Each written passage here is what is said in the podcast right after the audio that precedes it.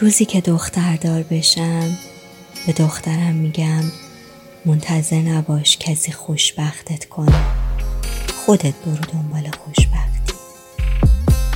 بهش میگم دخترم تو قرار روزی مستقل بشی. من نمی‌خوام بهش بگم که آخرین مرحله موفقیت یه دختر.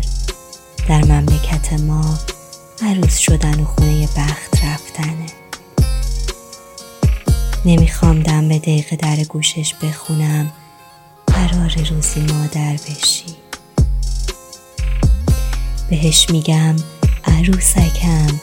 تو قرار انسان موفقی بشی و در این راه نیازی نداری که عروس بشی. احتیاجی نداری مردی با اسبی سفید و این خوزعبلات بیاد دنبالت. مشکل ما اینه در گوش بچه هامون از کودکی هی می‌خونیم و تکرار می‌کنیم که نهایتا یکی میاد و میگیرتت باور کنید موفقیت یک بانو در گروی عروس شدن و مادر شدنش نیست.